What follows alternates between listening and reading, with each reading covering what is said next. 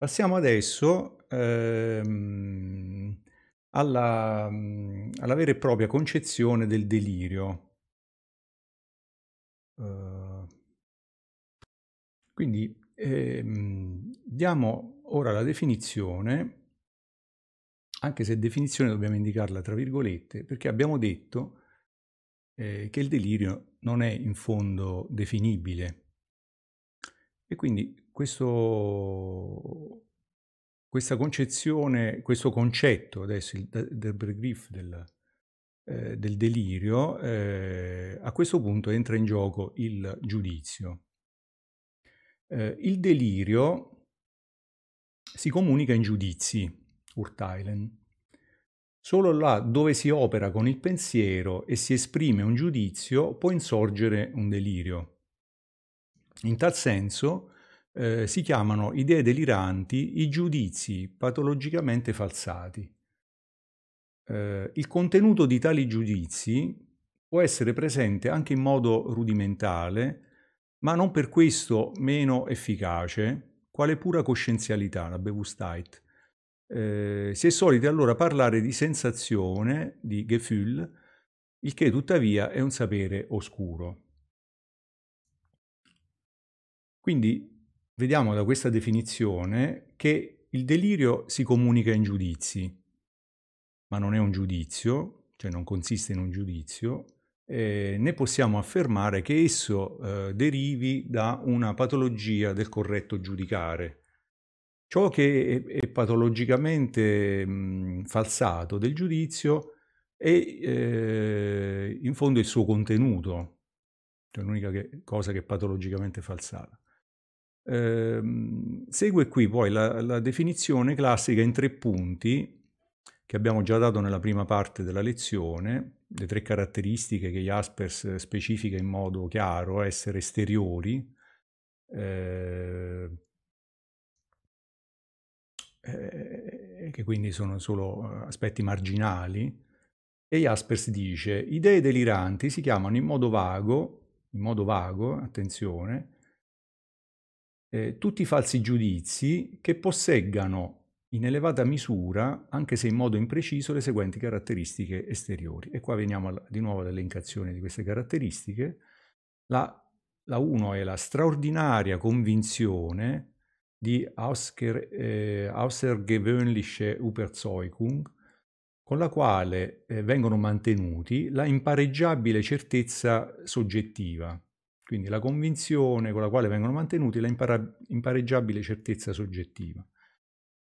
Punto 2. Il fatto di non essere influenzati, la Unbeeinflussbarkeit, dall'esperienza concreta, concreta o da confutazioni stringenti. E 3. La impossibilità del contenuto, di Unmöglichkeit des Inhalts. Queste sono le tre caratteristiche che poi eh, vengono puntualmente riprese da tutti i manuali di, di psichiatria, no? però abbiamo detto quali sono le condizioni eh, che sottostanno a questo tipo di definizione.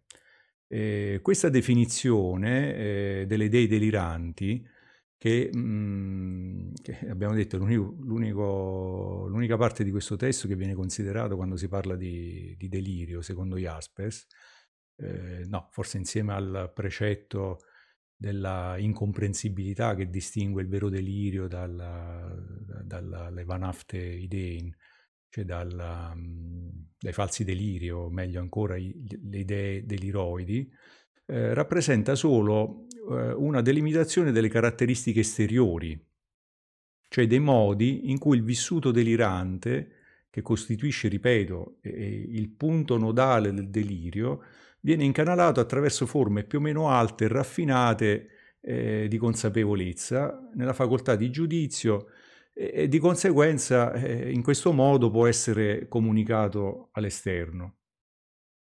Ma queste sono eh, le caratteristiche che Jaspers qualifica come esterne, anzi le più esterne delle idee deliranti. Eh, la questione principale che fa di un'idea un delirio eh, risiede altrove, ovvero nell'esperienza eh, delirante eh, che, che, è all'origine eh, del falsamento del giudizio. Il falsamento del giudizio è una conseguenza di, di tutto questo.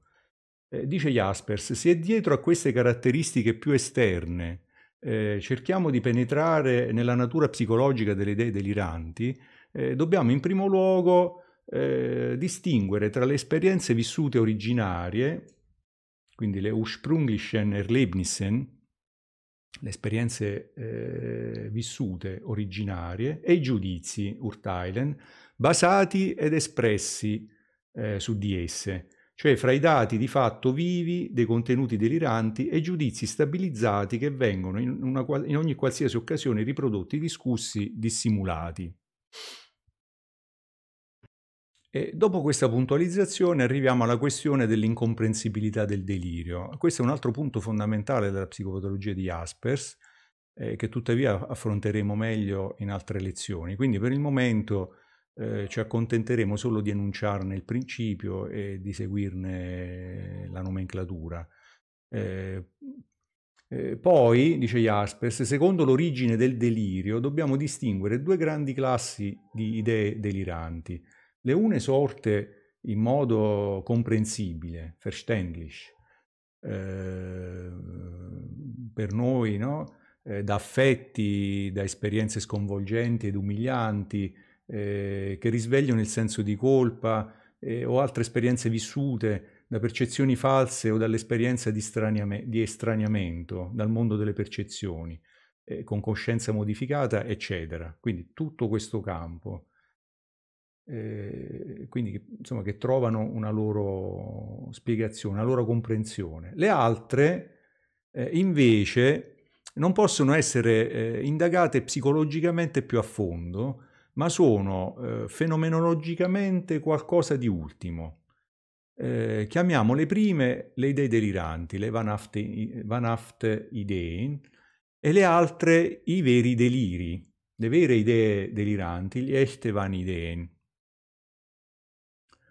Eh, abbiamo parlato prima del senso, del sentire, eh, della paticità come matrice oscura della soggettività, no? eh, che tuttavia riusciamo a penetrare eh, mediante eh, diciamo, questa capacità che abbiamo innata eh, di medesimarci nei vissuti altrui, questa capacità che Dilthey chiama l'intendere o il comprendere. Eh, Jaspers per i fenomeni deliranti introduce un limite all'umana comprensione di questi fenomeni oscuri, eh, c'è un punto oltre il quale la nostra naturale capacità di comprensione delle esperienze altrui, eh, fondamentalmente, eh, la nostra capacità di indagare psicologicamente più a fondo si infrange eh, davanti a qualcosa di impenetrabile e, e poi di ultimo. Eh, quello è il vero delirio, la vera esperienza delirante. Eh, il vero delirio per Jaspers consiste proprio in questo allontanamento, in questo distacco dal, da, come possiamo chiamarlo, del senso comune, dall'evidenza naturale, direbbe Blankenburg, eh, eh, questa impossibilità di, di, di rappresentazione eh, eh, di qualcosa che può essere rappresentato in modo chiaro ed evidente. Eh, l'esperienza delirante autentica non può essere né compresa né rappresentata in modo chiaro alla nostra coscienza. Eh, per queste ultime, dice Jaspers, eh, quindi le echte vanidee, cioè le, le, vere idee deliranti, dovremo cercare di cogliere il fatto peculiare dell'esperienza delirante, la Vanerlebnisse, eh, anche se eh, non, riuscire, non, riusciremo mai a rappresentarci in modo chiaro ed evidente avvenimenti così estranei. Questa, questo senso di estraneità che c'è nel, nel, nel, nel, vero vissuto delirante primario. Eh, invece, per, eh, per, quanto riguarda la questione del giudizio, eh, Jaspers ribadisce ehm, eh, la, la, sua natura di fenomeno secondario.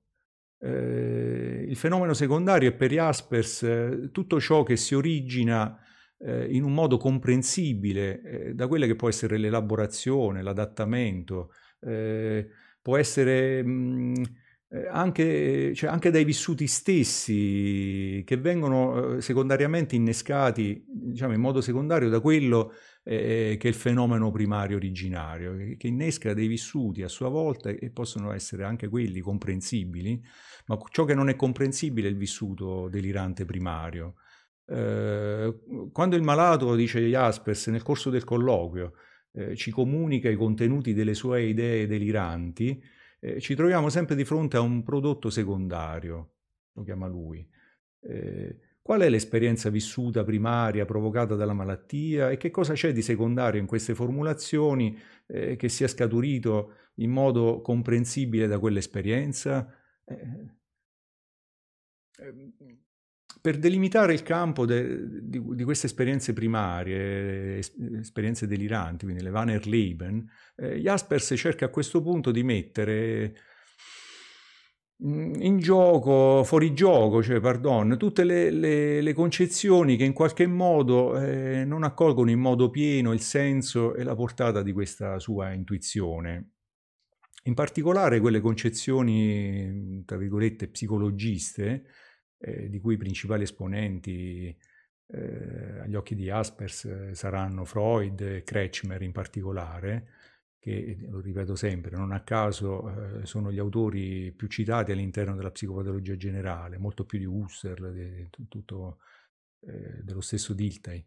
Eh, perché vengono citati così tanto? Perché quelli sono quelli, cioè sono gli autori che in qualche modo mettono in dubbio eh, la questione dell'incomprensibilità dei fenomeni deliranti, eh, che invece rappresentano qui un, un cardine, un Grundphänomen eh, della, della, della, psicolo, della, psicopatologia jaspersiana.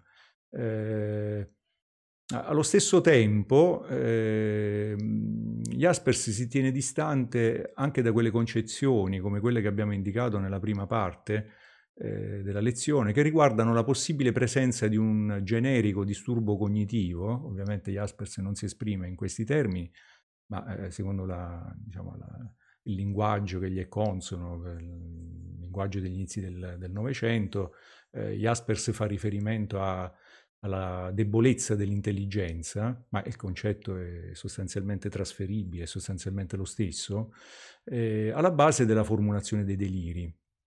Questa debolezza dell'intelligenza eh, per Jaspers può esserci e spesso c'è, ma il suo ruolo appare secondario. Eh, per intendere il delirio è necessario, eh, dice Jaspers, emanciparsi, ecco, emanciparsi dal pregiudizio secondo il quale alla sua base vi sarebbe una debolezza intellettiva dalla quale dipende invece soltanto la forma del delirio. In questo aspetto vediamo anche che eh, diventa talmente centrale per Jaspers la questione del, dell'Erleben, del, cioè del vissuto, che eh, a un certo punto la concezione di Jaspers, no, questa cosa che eh, dalla debolezza intellettiva possono dipendere la forma, no? cioè lui già mette il, la questione del contenuto eh, del delirio, la mette diciamo tra parentesi, perché quello fa parte della psicologia comprensiva, cioè il contenuto di un delirio dipende eh, da quelle che sono state le esperienze di vita del soggetto, non è il, il contenuto, l'aspetto ultimo che caratterizza il delirio. Eh, qui addirittura si mette in gioco anche la forma, cioè la forma che è stata insomma il, il suo cavallo di battaglia, cioè questo aspetto che lui eh, diciamo mutua dal neocantismo, questo aspetto no, della forma eh, che prevale rispetto ai contenuti. Qua eh, Jaspers credo che insomma, faccia un, un ulteriore passo oltre questa dicotomia forma-contenuto, perché eh, eh, quello che diventa centrale nella sua psicologia sono queste esperienze primarie, è proprio la vita, è proprio il concetto della vita. Nel prossimo paragrafo esploreremo eh, queste Vannerlebnisse, cioè in che modo queste forme possono, essere, possono manifestarsi, questi Vannerlebnisse.